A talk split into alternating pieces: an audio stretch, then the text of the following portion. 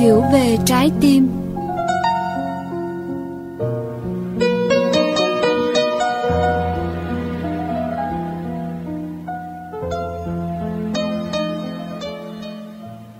Không có một nguyên tắc chuẩn xác để giúp ta khi nào phải nên thành thật hay phải thành thật tới mức nào, bởi quan niệm về giá trị hạnh phúc của mỗi người khác nhau.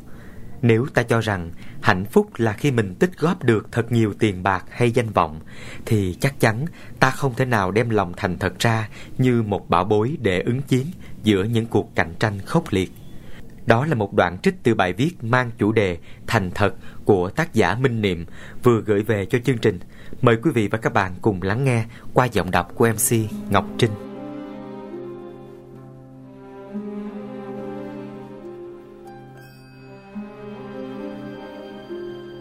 Con người ngày càng nghiêng về chiều hướng hưởng thụ, luôn đi tìm những cảm xúc tốt, từ những tiện nghi vật chất đến sự công nhận của những người chung quanh. Nên chẳng còn mấy ai ý thức giữ gìn lòng thành thật. Mặc dù ai cũng biết rằng thành thật là một đức tánh tốt, và ai cũng trông mong người khác thành thật với mình nhưng một khi bị cuốn vào vòng xoay tranh chấp bất tận của cuộc sống, thì người ta lại thấy lòng thành thật chính là trở ngại căn bản để đi tới sự thành công.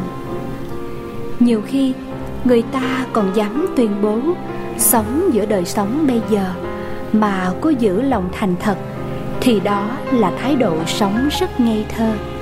Phải khôn khéo và đầy kỹ xảo trong từng hành động mới là kẻ thức thời và dễ dàng thành đạt. Thế rồi, ta đến với nhau bằng những màn trình diễn rất ngoạn mục, từ những lời nói trầu chuốt bóng bẩy đến những hành vi lịch lãm dễ thương. Miễn sao thu phục được đối phương, thì dù phải nhồi nặng thêm những điều sai với sự thật, ta cũng sẵn sàng thật khôi hài. Khi khán giả trung thành nhất, chính là người thân yêu nhất của ta. Một ngày nào đó, ta không còn đủ năng lực để diễn xuất nữa, thì lớp phấn son kia sẽ rớt xuống. Đó cũng chính là lúc niềm tin yêu trong người ấy rơi rụng xuống. Dù ta có cố gắng biện minh bằng tất cả lòng thành khẩn thì cũng không thể nào đưa tâm thức người ấy trở về vị trí cũ. Trừ phi người ấy có hiểu biết và tình thương lớn thì mới chấp nhận và mở lòng ra tha thứ. Nhưng vết thương vẫn còn đó. Sau này, ta có muốn tuyên bố điều gì quan trọng thì người ấy cũng vẫn cứ đề phòng và xét lại họ không thể dễ dàng trao trọn niềm tin như xưa nữa. Đành rằng cuộc sống đôi khi cũng cần sự khôn khéo, nhưng chút ít thôi. Chỉ nên dùng nó trong những trường hợp đối phương chưa sẵn sàng tiếp nhận sự thật, chứ không phải để tạo thêm lớp phấn son giả tạo cho mình. Song ta phải có trách nhiệm tìm cơ hội để trình bày sự thật trở lại. Đừng đợi người kia phát hiện ra, thì ta sẽ mang tội danh lừa dối.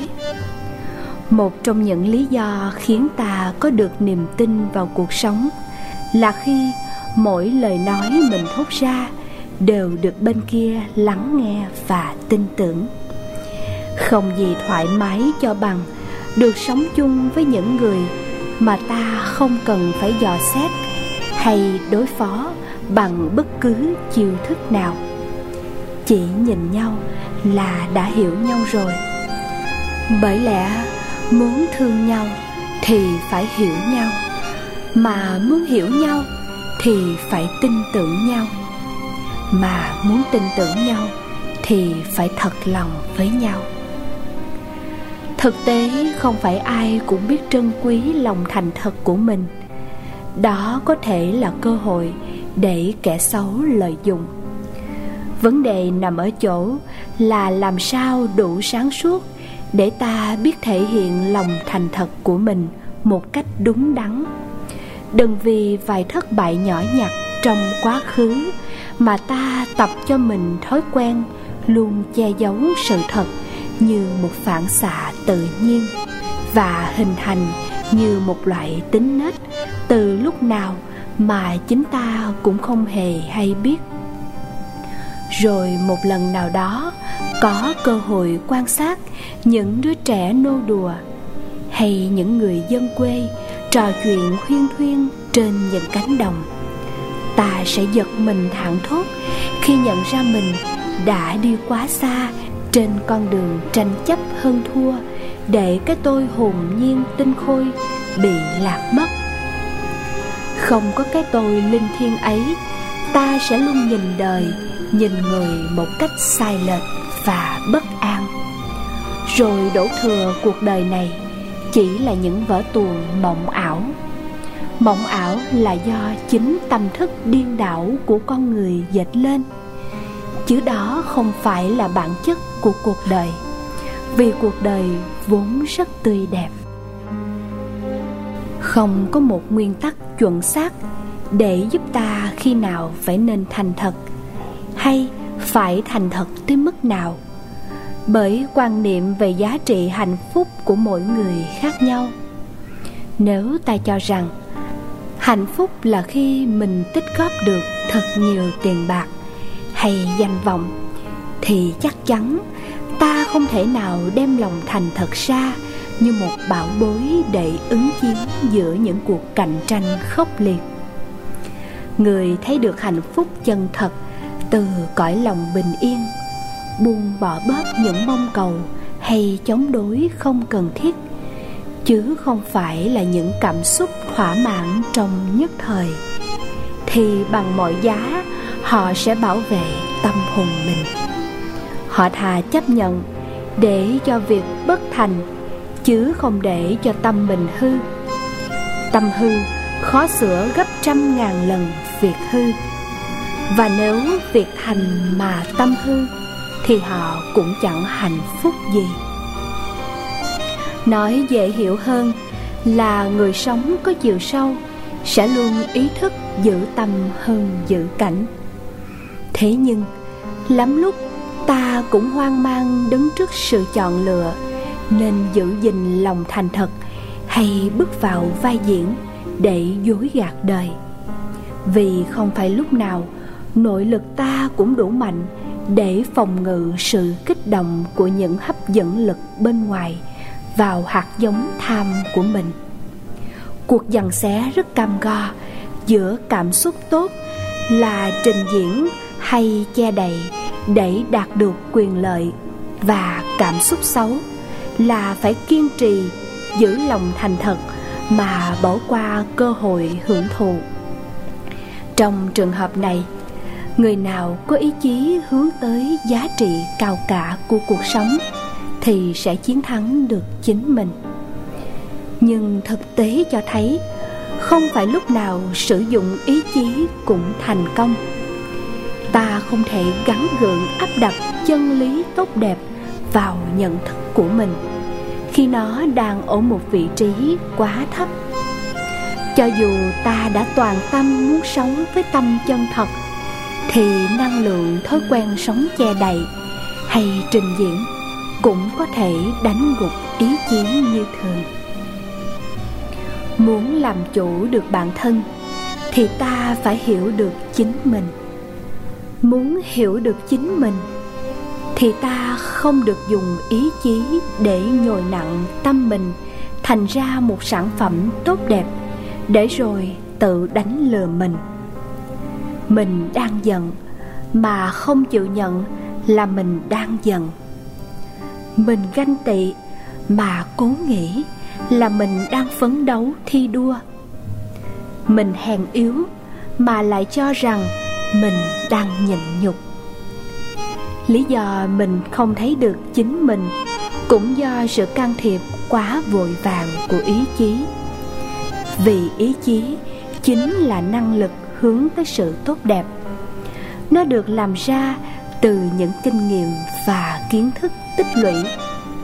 Trong khi thực tại là một cái gì đó rất khác với trình độ ý chí, mà bản thân của ý chí cũng chỉ có thể làm kìm hãm sự phát triển của phiền não, chứ không thể nào chuyển hóa trọn vẹn.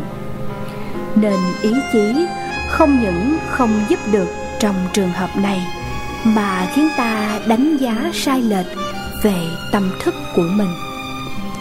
Ta trở nên chủ quan và sẽ bất ngờ trước những phản ứng vụng về đến tệ lậu của mình mà không hiểu tại sao thế nên nhìn vào tâm thức, cũng cần thái độ trung thực. Quan sát nó như chính nó đang là, chứ đừng bắt ép nó phải như thế này, thế kia, khi chưa hiểu thấu và đầu tư đúng mức. Cái nhìn thuần khiết ấy trong nhà thiền gọi là trực giác. Cái nhìn chưa đi qua sự nhồi nặng của tâm tưởng cái nhìn không mang thái độ bảo vệ cái tôi của mình. Nhìn như mới nhìn lần đầu tiên.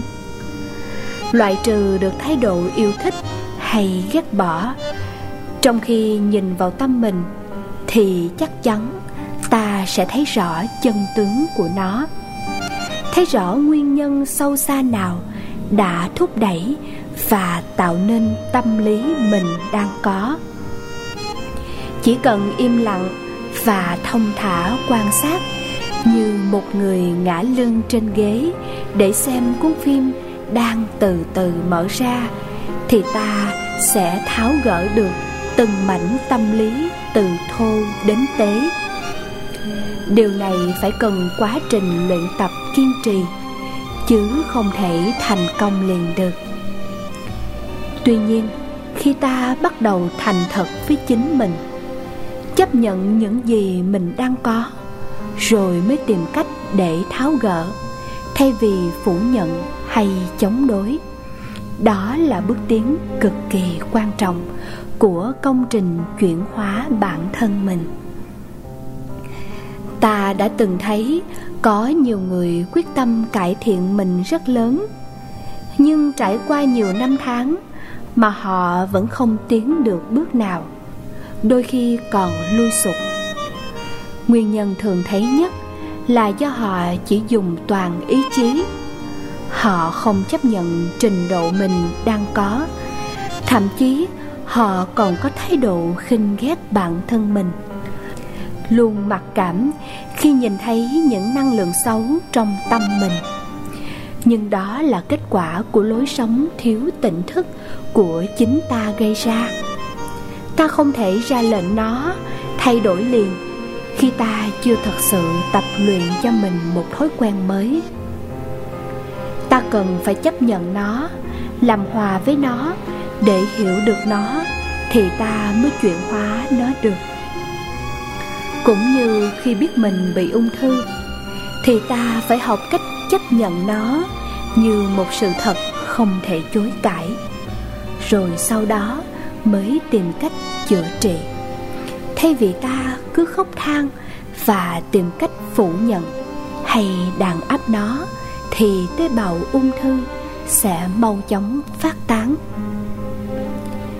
Những người được nhân danh là đạo đức hay tu hành lâu năm thường dễ mắc cái bẫy này. Họ cứ đem hết sức bình sinh ra để cố gắng trở thành thánh thiện trong khi khoảng cách giữa sự thánh thiện và trình độ của họ đang có là khá xa. Đôi khi chính lòng háo hức tham cầu trở thành thánh thiện đã che khuất tâm thức có thật của họ. Họ nhìn vào tâm thức của mình bằng những kinh nghiệm quý báu của những bậc tiền bối mà họ cứ ngỡ đó là trình độ của mình họ đang không thể tha thứ một người, vì họ còn quá yêu thương bản thân mình. Mà họ cứ phấn đấu, dán vào tâm thức mình nhãn hiệu từ bi. Rốt cuộc, bề ngoài tuy đã tha thứ, nhưng trong lòng vẫn còn ấm ức. Tiếc thay, một người không từng hiểu biết chân lý lại còn dễ nhìn nhận chính mình hơn là kẻ nhân danh đã hấp thụ chân lý.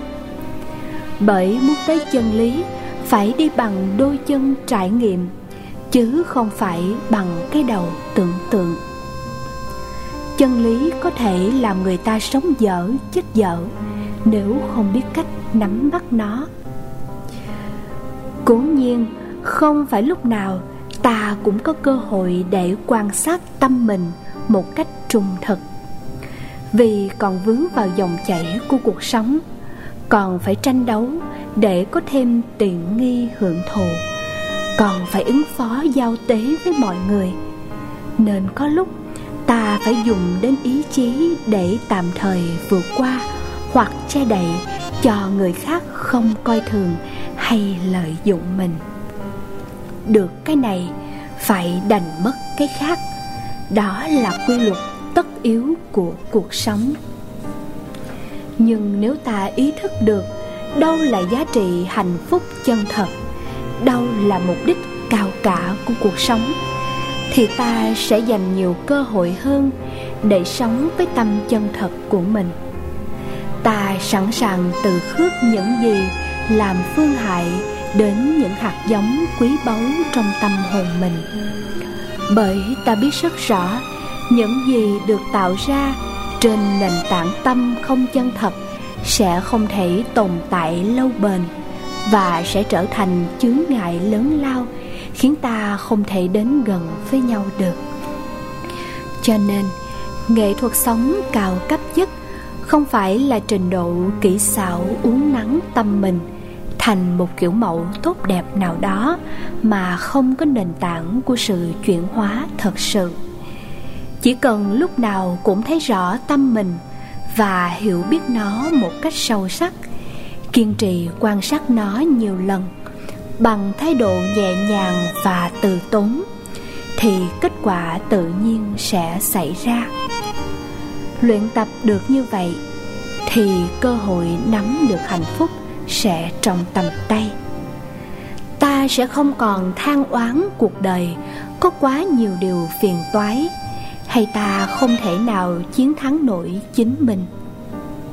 Sống được với tâm hồn nhiên chân thật là hòa điệu với sự vận hành của vũ trụ, là lối sống của bậc trí thức, là ước mơ của bao người đã không tìm thấy giá trị chân thật từ những vở tuồng đầy kịch tính và màu sắc của cuộc đời nhạc sĩ phạm duy đã thốt lên những lời tâm sự thật cảm động trong bài hát kỷ niệm.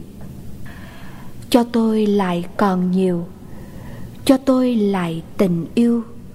Tôi không cần khôn khéo, tôi không đòi bao nhiêu. Cho tôi lòng non yếu, dễ khóc, dễ tin theo. Cho tôi lại ngày đầu, chưa đi vội về sau xin đi từ thơ ấu, đi vui và bên nhau.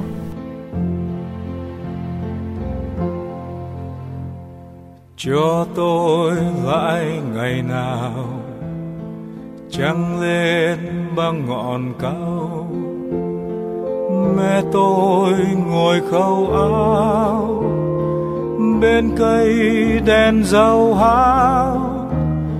Cha tôi ngồi xem bao phố xa vẫn hiu hiu.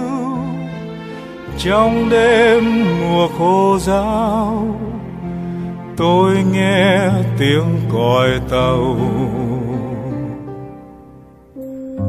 Cho tôi lại chiều hè, tôi đi giữa đường quê hai bên là hương lúa, xa xa là ngọn tre. Thấp thoáng vài con nghe tiếng nước dưới chân đê. Tôi mê trời mây tía, không nghe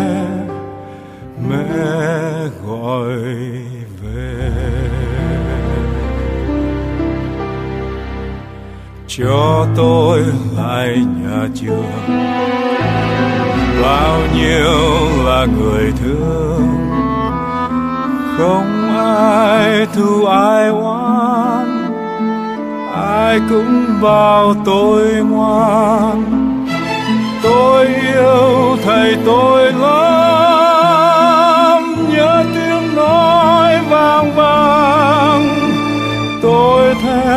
Tà áo trắng. Cô em bạn cùng trường cho tôi lại một mùa mưa rơi buồn ngoài ô. Đêm đêm đèn trong ngõ, soi sáng mảnh tim khô. Tôi mơ thành chiếu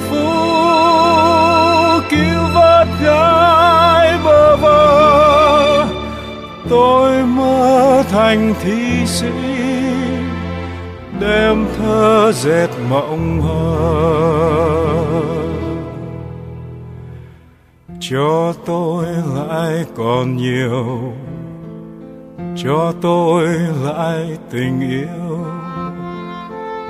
Tôi không cần khôn khéo, tôi không đòi bao nhiêu cho tôi lòng non yêu, dễ khóc, dễ tin theo.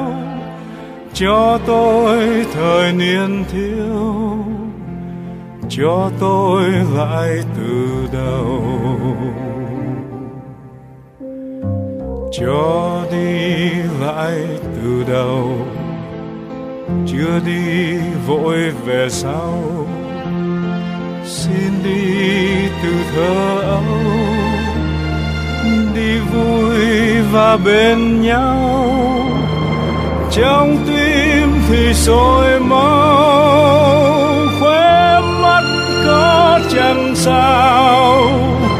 Bông hoa cài trên áo, trên môi một nguyện cầu.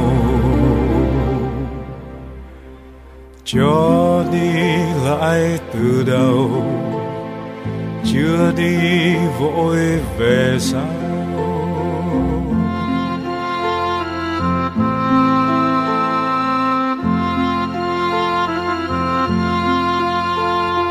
Cho đi lại từ đầu?